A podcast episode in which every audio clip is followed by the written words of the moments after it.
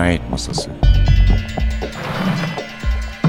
Hazırlayan ve sunan Sevin Okyay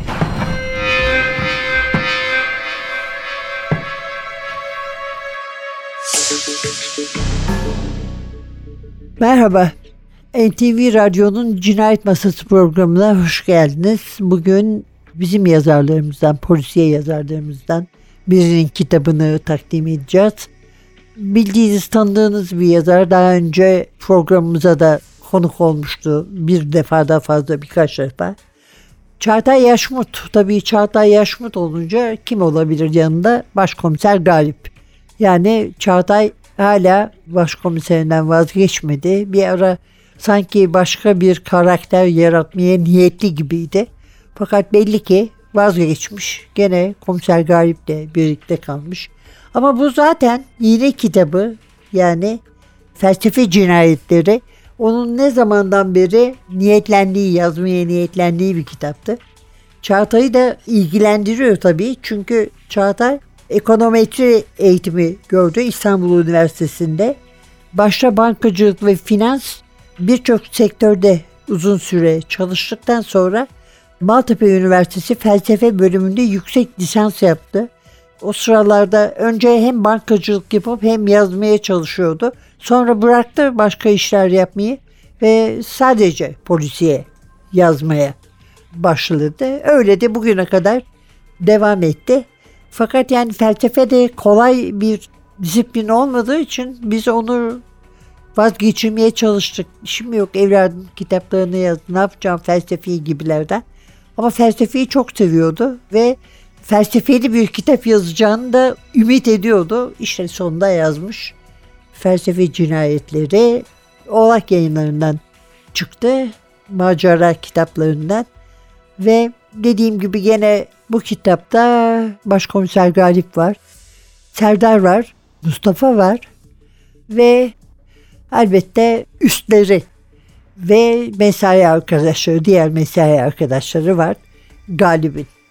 Galip bildiğiniz gibi biraz sert bir arkadaşımız. Daha doğrusu başlarda daha sertti. Yani sorgu odasına alıp dövebiliyordu zanlıları. Sonra şikayet eden okurları olmuş. Bunun üzerine bir kitapta Galip çok kibar bir şekilde sorguya çekti zanlıyı. Adamla konuşmadı. Bunun üzerine başkomiserimiz kendi mazur göstermek istiyor. Görüyorsunuz işte böyle olunca da adam konuşmuyor dedi. Ama gene de bir parça kendi kontrol etti o kitaptan sonra.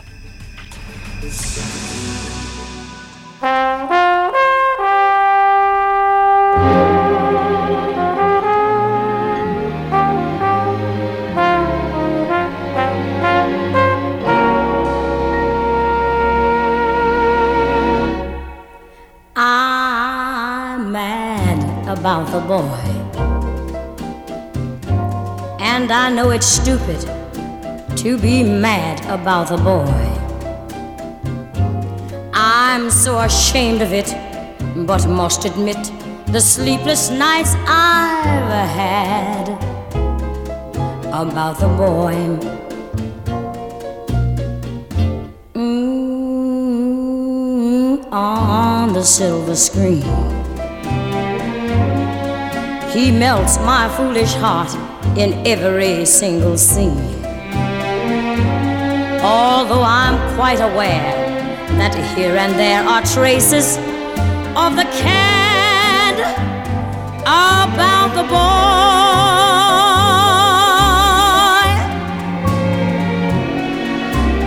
Lord knows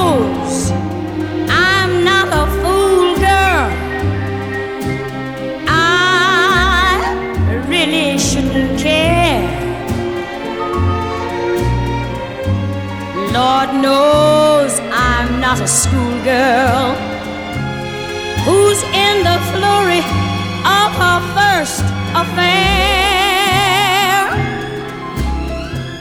Will it ever cloy? This odd diversity of misery and joy. I'm feeling quite insane and young again, and all because I'm mad about the boy.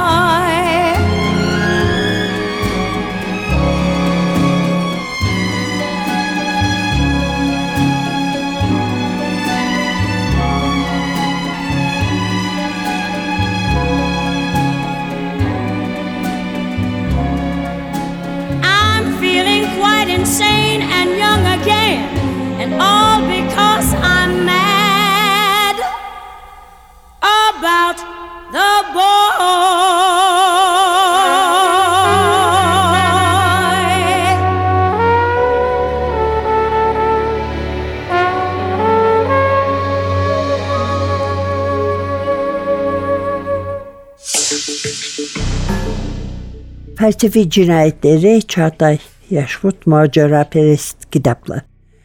Kitaba birinci bölüme bir kurbanla başlıyoruz. Onun başından geçenlerle ve ikinci bölümde tabii Galip ve ekibine geçmiş oluyoruz. Serdar'ın diyor Megan'ı hemen arkasına park ettim diyor. Dışarıdaki dondurucu soğuktan şikayetçi. İstediği gibi bir uyku uyuyamamış olmaktan şikayetçi. Hatta bir kere de gündüz öldürün birbirinizi diye isyan bile ediyor. Onu tanımadığı ama insanların belli ki tanıdığı çünkü birçok dizide oynamış yakışıklı bir genç adam kurban. Yüzük oyun yatakta yatıyor ve çok sayıda bıçak darbesi var sırtında ve vücudunda.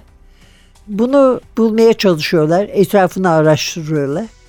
Ama daha onlar şüpheliler konusunda bir karara varmadan bir cinayet daha işleniyor. Bu sefer de bir inşaat şirketinin başında olan bir adam öldürülüyor. Sonra adamın polisi küçümseyen, onların hiçbir sorularına cevap vermeyen gene aynı şirketteki kardeşinin öldüğünü görüyoruz ve bütün bunlar farklı farklı şekillerde öldürülmüş insanlar. Yani birbirlerinden hiçbir ilişkileri olmadığına karar verecek bir durum var fakat hepsini birbirine bağlayan bir şey de var. Bu kurbanların hepsinin yanında bir tanımadıkları birisinin, bir şairin şiirleri bulunuyor. Boetius. Sonradan öğreniyorlar ki felsefenin tesellisi kitabından seçilmiş şiirlermiş bunlar. A4 kağıda yazılmış oluyorlar. Bilgisayarla ve sonradan yazar hakkında bilgi alıyorlar ama kurbanlar hakkında bilgi aldıkça da her kurbanın yanına bırakılan şiirin onun yaptıklarıyla ve hayatıyla ilgili olduğunu görüyorlar. Dolayısıyla mesele bütün Arap taşına dönüyor. Bir yandan da bunun bir örgüt cinayeti olduğundan şüphelenen ve cinayet masasının elinden dosyayı almak isteyenler var elbette polis teşkilatı içinde. Şimdi hakikaten bu Çağatay Yaşmut'un en hareketli, en kısa sürede zaten tamamlanan ve çok rahatlıkla okunan ki buna zaten dikkat eder ve yalın da bir dil kullanır. Kitaplarından biri hiç sıkılmayacaksınız.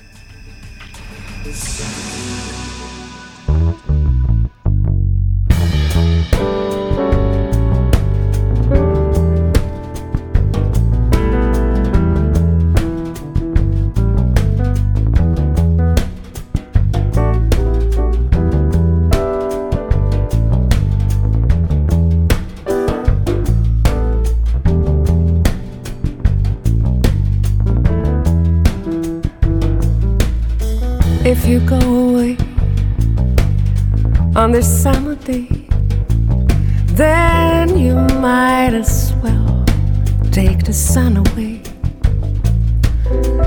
All the birds that flew in the summer sky when our love was new and our hearts were high.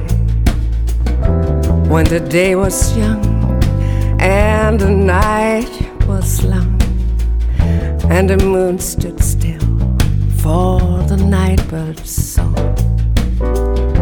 If you go away, if you go away, if you go away. But if you stay, I'll make you a day like no day has been or will be again. We'll sail on the sun, we'll ride on the rain, we'll talk to the trees and wish up the wind. Then if you go, I'll understand.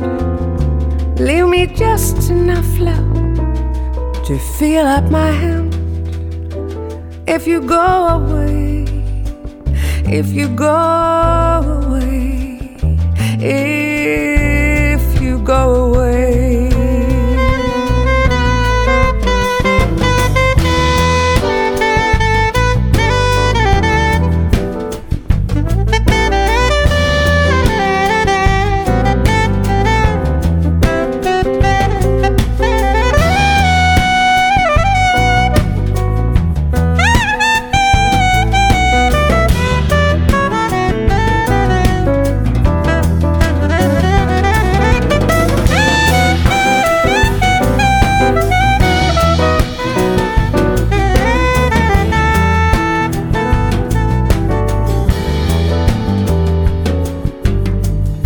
You go away, as I know you must, there'll be nothing left in the world to trust.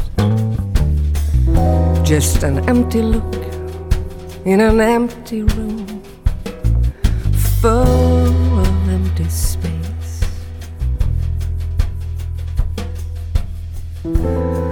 I'd have been the shadow of your dog if I thought it might have kept me by your side. If you go away, if you go away, if you go away. Please don't go away. Hiç sıkılmayacaksınız dedim.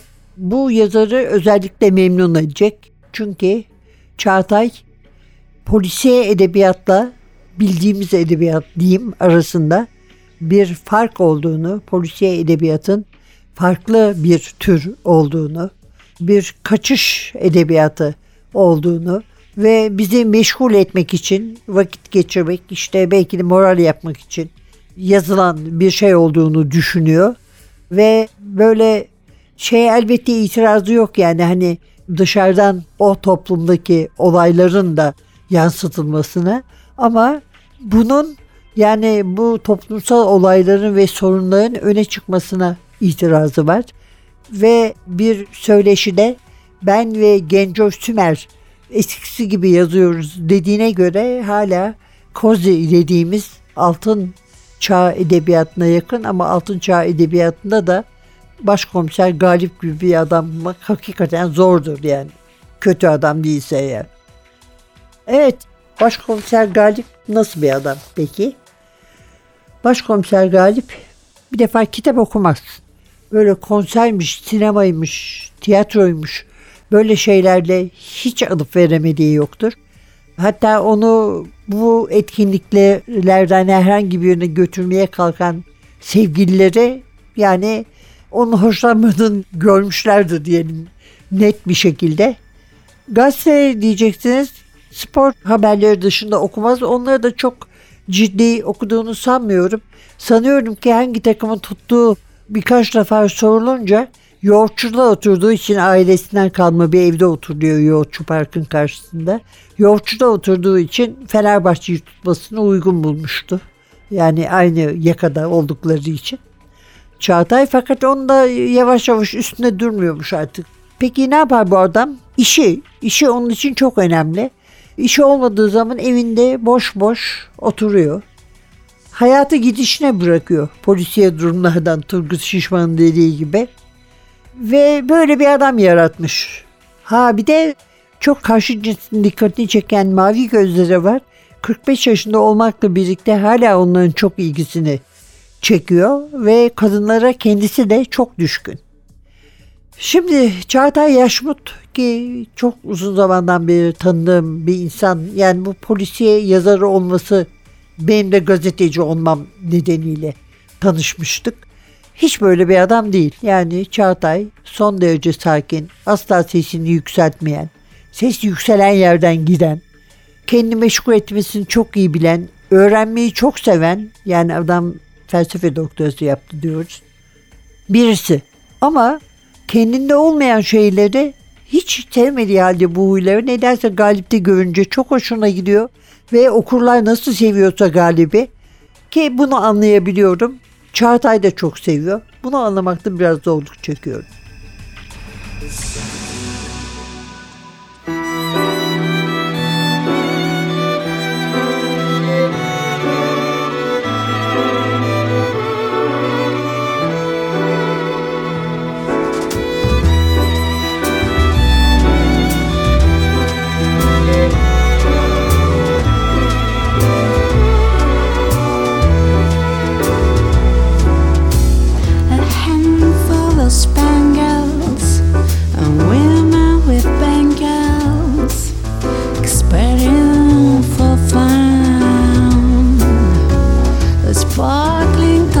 Confusion, a pack of illusions, unsatisfied. My ears are too high, feel knees inside. Grasp to my glass. So barefoot it's better, but I see him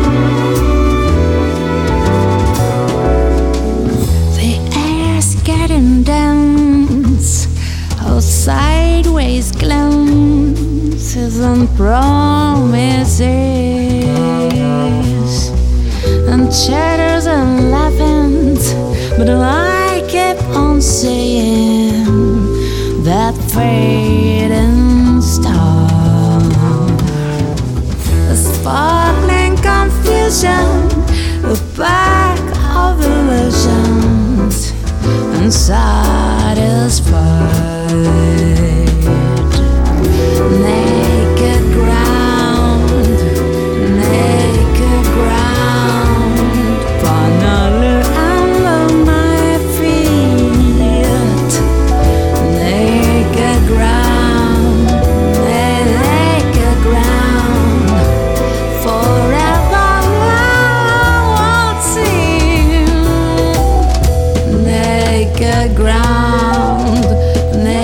get ground.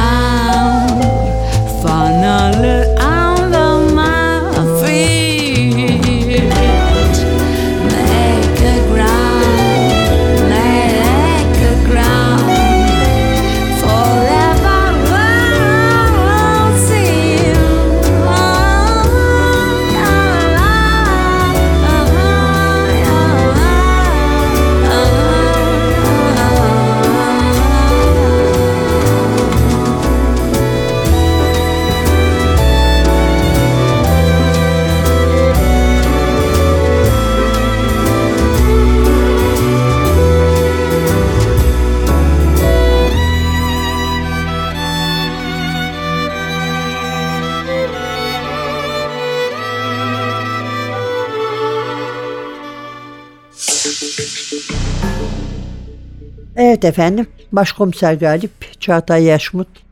Gördüğümüz gibi aralarında fevkalade inandırıcı, inanılır bir anlaşma var. en azından Çağatay kahramandan çok memnun. Hatta başka bir karakter yaratmayı düşünmüştü. Fakat baktık ki vazgeçmiş. Gene başkomiser Galibi yazmış. Daha da bir süre yazacağını sanıyorum. Ama bir de şu, şu tarafından bakmak lazım. Okurlar gerçekten çok seviyor başkomiser Galibi. Ve arıyorlar, soruyorlar ne oldu kitap çıkmayacak mı nedir diye. Çünkü Çağatay bir ara sanıyorum 2012 ile 2017 arasında bir 5 yıl ara vermişti. Bu 5 yıl ara herhalde okurları korkuttu. Celloker hocamız da böyle şeyler yapardı. Hatta Celloker'le ilgili çok hoş bir anekdotu var. Çağatay'ın bir üniversiteye gitmişler bir konuşma için. Oradan birisi demiş ki niye işte bizde bu kadar takdir edilmiyor polisiye sevilmiyor. Çağatay da demiş ki PR eksikliğinden tanıtılmadığı için oluyor. Celil Hoca demiş ki hayır hayır PR'la ilgisi yok. Az yazıldığı için oluyor. Az yazıldığı için tanıyamıyorlar karakterleri de yazarları da demiş. Ki şimdi bunun doğru olduğunu düşünüyor Yaşmut'ta. Bence de öyle yani mümkün mertebe çok yazmak. Zaten esas olarak yazarlığın temelinde çok okumak ve çok yazmak. Yani ile bastırmak, yayınlatmak amacıyla değil ama yazmak, eline alıştırmak için, öğrenmek için çok büyük yer tutar diye düşünüyorum ben. Goethe Enstitüsü'nün bir projesi vardı. Almanya'da ve Türkiye'de polisiye üzerine. Bu projede yazarlarla söyleşi yapılıyordu. Yazarlar hakkında nispeten geniş yazılar da yazılıyordu. Ama polisiye yazarları ya da bizim gibi polisiye üzerine yazanlar başka bir polisiye yazar hakkında yazı da yazıyorlardı. Çağatay Yaşmut'un yazısında bir başka polisiye yazarı Arman Tuna Boylu yazmıştı. Aslında aralarında bir benzerlik var. Çünkü ikisi de sokak polisiyeleri yazıyorlar. Yani aşağı inmişler, sokaklara inmişler. Halkın arasında dolaşıyorlar. Armağan'ın karakteri Metin Çakır bir muhabbet tellalı. Çağatay'ın karakterini hepimiz biliyoruz. Elini korkak alıştırmayan bir başkomiser. Fakat bu kitapta çeşitli değişimler görüyoruz başkomiser Galip'te. Hatta bir tanesi önemli bir değişim. Birincisi herhalde öksürmekten bıktığı için sigarayı azaltıyor.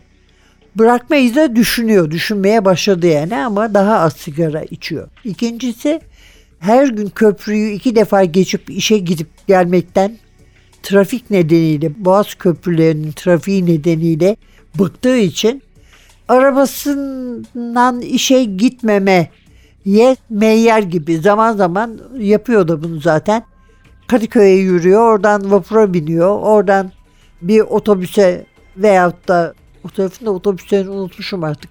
Yani bir kitle ulaşım aracına binip gidiyor işine ve sanki buna niyetliymiş gibi görünüyor. Çağatay da düşündüğünü söyledi. Yani Galip'in otomobilini bırakmayı, satmayı vesaire düşündüğünü söyledi. Ama en büyük değişim kadınlarla ilişkisinde ve bugün de lafını ettim zaten kadınlara düşkündür. Bir kadını bırakıp ötekine gider diye. Bu sefer öyle olmuyor. Bu sefer sevdiği kadını ondan ayrılmak isteyince yalvarıyor ona bırakmasın diye ve bundan çok acı duyuyor. Bu da Galip için çok büyük bir değişiklik. Yani başka karakter yazmayacağı benziyor ama karakteri de yavaş yavaş başka karaktere benzeyebilir haberiniz olsun. Kitabı tavsiye ediyorum. Gerçekten çok keyifle ve rahatlıkla okunuyor. Bakalım bir sonrakinde bekliyoruz. Hikaye olarak mı gelecek kitap yoksa roman olacak mı diye. Bugünlük de bu kadar efendim. Önümüzdeki hafta başka bir polisiye yazarı, başka bir kitapla yeniden karşınızda olmak üzere. Prodüksiyonda Atilla, mikrofonda Sevin.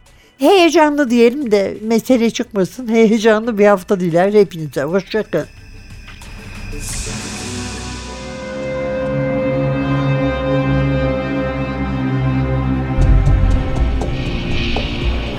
Cinayet Masası Hazırlayan ve sunan Sevin Okyay Cinayet Masası sona erdi. Programın tüm bölümlerini ntvradio.com.tr adresindeki podcast sayfamızdan dinleyebilirsiniz.